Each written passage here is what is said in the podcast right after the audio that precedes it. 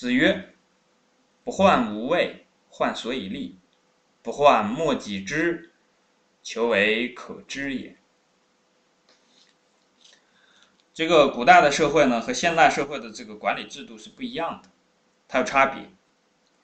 比方说，从唐太宗的时候呢，这个才设立了这个科举制度啊。在之前呢，汉朝的时候举孝廉，谁比较孝顺，谁比较廉洁，这样的话呢，一个乡里啊就把它举出来，推举出来说，我们这个地方啊最孝顺、最廉洁的是谁谁谁啊？这样的话就可以给他授予一定的这个官职，行政的这个官职。到了隋唐的时候，我们知道，隋朝的时候啊，这个中间这一段时间呢，比方说陶渊明，那不干了，社会太动荡，然后去当了这个几天官儿几十天官儿然后去了，又要去接待领导啊，又要去这个什么应酬啊，啊很烦，然后不为五斗米折腰，然后要回家去了，留下一首诗是吧？性本爱丘山，这个误入尘网中，被家里面人这个劝说着，然后去不小心误入尘网中，这个去做了几天官，然后就不干了，回家后来务农去了，每天没事儿呢，采菊东篱下，悠然见南山，然后种种地，然后和朋友喝喝酒。嗯，他是这么过的。那到了这个科举制度呢，一直到后来的这个像清朝的这种八股取士啊，到现在的公务员考试呢，它都是以一种什么呢？以一种这种，不是说是在《论语》的那个时代里面所以所讲的说，哎，你这个位，这个位呢，其实是指禄位啊，就是你在一个。社会当中，在孔子所在的那个时代里边呢，哎，你要有一个相应的位置。那个时候呢，人才很缺乏。他和后来的这个不一样，后来是什么呢？是道德很缺乏。在最早的时候呢，人才很缺乏，所以呢，哎，你只要道德差不多，你就可以这个涌现出来。那比方说尧舜禹，哎，他这个只要他的这个道德非常好，就可以。这个去做所有人的这个领袖，这个领袖呢也不是权力的，实际上他们那个时候的领袖呢是一个苦差事，很苦的一个差事，有点像现在这个我们看到的那些高僧大德啊，他虽然做了这个方丈啊什么，他其实是一个很辛苦的一个活。我们现在的这个人呢，理解的这个角度也不太一样，那。所以在那个时候呢，就需要你什么呢？你这个有一个位，你得有一个靠什么立的这一个这个这个依据嘛。它和这个科举制度啊、公务员考试啊这个不一样。你有没有什么位，不是看你什么这个呃靠什么来立，换所以立，这个不是你要担心的，而是说你要过那个考试就可以了。它是属于说，反正就是这么一个考试。你过去了，我就给你个位。至于其他的，一概不问。古时候没有这样的考试，因为没有那么多的人来。直到唐太宗的时候，他才想起来说啊，这个人才一直是个问题，所以他就到那个时候，社会的人口也比较多起来嘛，他就开始用这种选拔的方式。所以在那个时候呢。他是属于这种人才比较缺乏，到后来也不是说人才，这个就就就非常的多了。在后来呢，相对的来讲呢，我们可以看在最早的时候呢，你这个人能够做出来，比方说啊，种出更多的粮食，能够为这个社会其他的人去去这个呃贡献更多的器物，这个是。啊，比较好的，但是他们看重的是什么呢？不是这一点，首先看重的是你这个人的德，你这个人的道德怎么样？所以这个利呢，是利在道德上的。所以这个可知呢，好像听起来像是在求名啊。何以立这个地方呢，我们也可以思考一下，它是靠才能来立呢，还是靠名来立？那像在以前呢，我们可以把这个当成是什么呢？就是说，你这个所以立呀，你要用在我们现在的这个人来看呢，就是说，这种立的地方呢，实际上用现在的流行话来讲，它有点像需求啊，就社会的需求是什么？比方说，在以前，哎，做网页的，那这个社会需求很大，那你就去做。那这样的话，你可以得到一份工作，有一个这个。职位啊，工作上的职位，这个职位呢和这个不患无位还不太一样。这个无位呢，这个位其实是属于社会的一个中间的一个力量来的，就是社会的脊梁来的。因为在最早的时候呢，一个人有一个位，意味着他有很大的责任，当然也应该是有很大的能力。那更重要的是。他有相当好的道德，那最重要的是说，他要带领着这些其他的人呢，去向前啊，或者向后，或者向什么地方，让他们人民得以安居乐业。但是到了后后来呢，到现代呢，这种一个位子呢，它就等同于什么呢？等同于这个功名利禄、名闻利养，它和以前不一样的。以前是说，比方说大禹。大禹作为了这个整个华夏一族的这个首领的时候呢，他要做的事情就是治水，他得把自己的这个腿上的毛在路上都磨光了，因为这个经常要去各个地方去披荆斩棘啊，腿上的毛都长不出来，不是说它不长，是因为它干了很多的活儿，所以那个时候那个位更重要的是一个责任，是一个能力，而在现在呢，这个位呢。比方说，你有一个公务员的位置，那大家说这个要这个公务员干什么？是说让你去发挥一个什么样的作用吗？天天开会，这能发挥什么作用？当然是有作用了。然后我们可以知道，这个文山会海啊，也就意味着这种位呀，它已经位已经很靠下了，比较低下了。你这个既然有那么多的会，有那么多的文件，这个已经有点什么呢？这就官僚了。官僚化的时候呢，实际上就属于。这个官僚的体制啊，已经比较臃肿了。在这个德文当中，这个这个词还应该是从德文当中来的。德文当中这个办公室叫 b e h o l d 然后这个官僚主义呢，在德国人是非常熟悉的，他们叫 b e h o k a t i s h 非常官僚主义的就叫 b e h o k a t i s h 实际上，德国人对这个东西，他很条框化嘛，所以对这个东西是。深恶痛绝，也深受其害。我们其实是后来这个才开始变得严重起来。那我们相比较这两者之间呢，就可以看出来，现在如果你去做的时候呢，你要看一个社会趋势的发展，在这个趋势的发展当中呢，社会需要什么样的人去承担什么样的责任，这个时候呢，才是你换所以力的所要担心的地方。你要去做什么呢？去做一个补缺，社会需要这方面的，你去补这个缺。如果社会已经有很多做手机的人了，然后你去这个，需要多增加一个做手机的人，这个一方面对自己来讲呢，竞争压力非常大。比方说现在，以前呢，我们在好早以前做一个网页，那社会很缺它的时候呢，你去做网页，然后你既对社会好，也对自己好，对吧？那么这个时候呢？你去做网页，你挣的钱也多，而也很快的解决了这个企业的需求，解决了这个社会的一部分需求。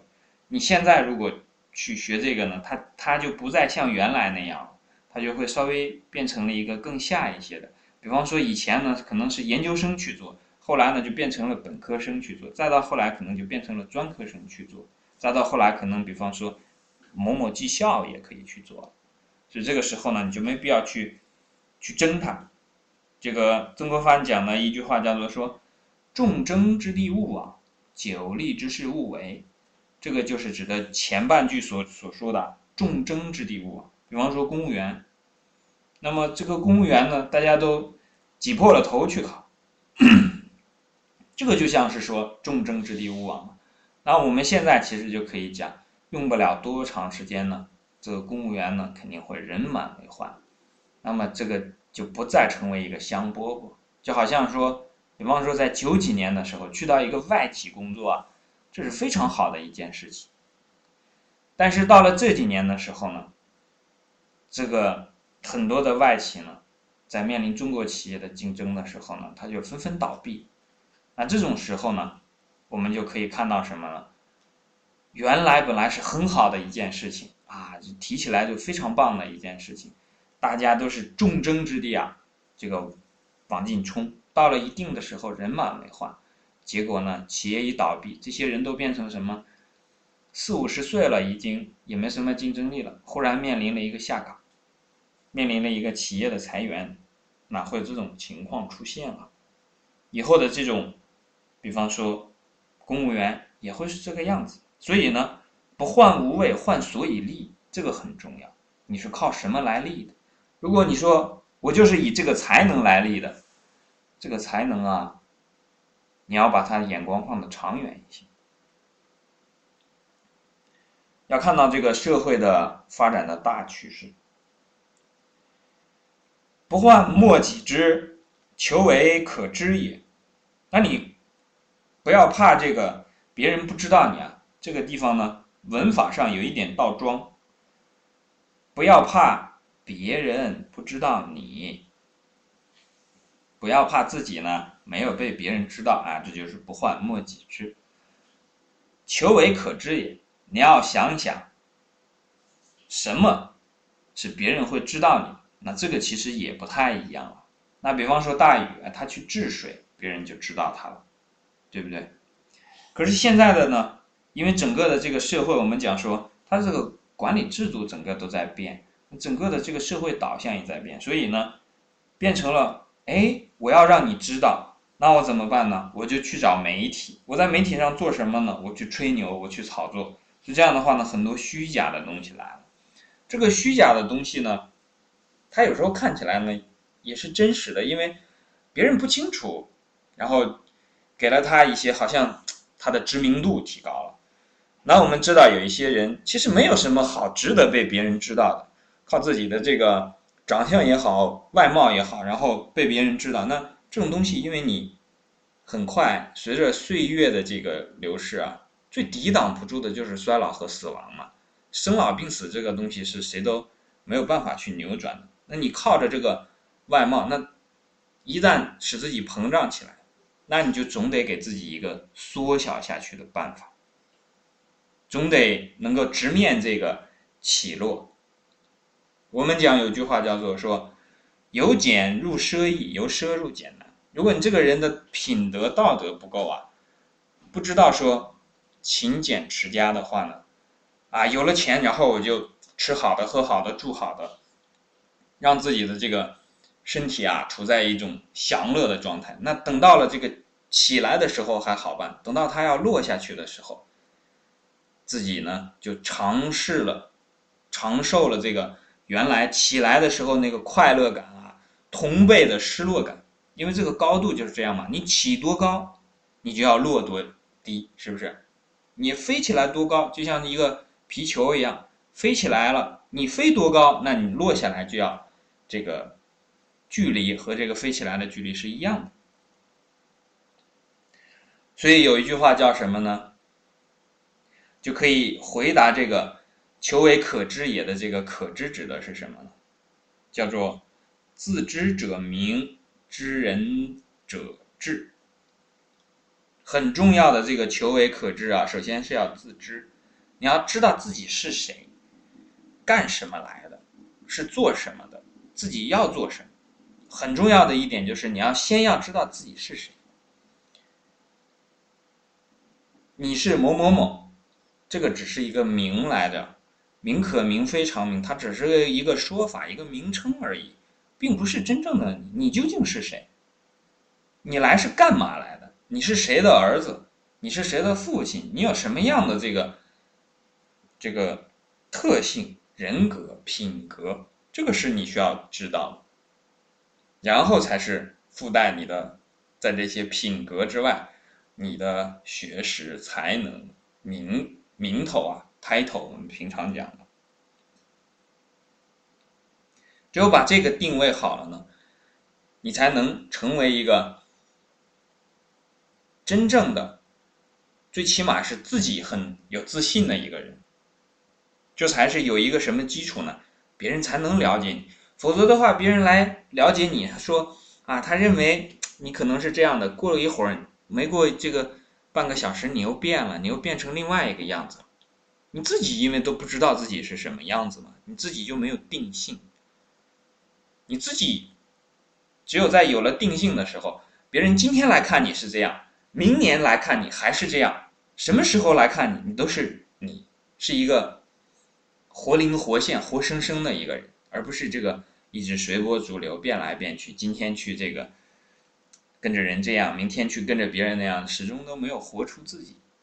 那首先第一点，这个可知呢是要有自知；其次呢，很重要的一点就是要知人。知人者智，自知者明呢，还要附加上这个知人者智，天天在琢磨自己，哎，考虑自己，把一切都围绕着自己展开了，这样就变得自私了。这个人呢，心就越虚越活越小，心量越活越小呢，最后会带来很多麻烦。这个麻烦呢，其实我们一直都在讲。当这个人的心量变小了之后，身体的、精神的、思想方面都会产生什么样的麻烦？其实一直都在讲，大家每天也都在经历，只不过可能你没有去观察它。所以这个知里面呢，还有很重要的是什么呢？要知心。自知也好，还是知人也好，都要知心。你自己呢，要知道自己的心；你知别人呢，也要知道别人的心。你不能说啊，那个是。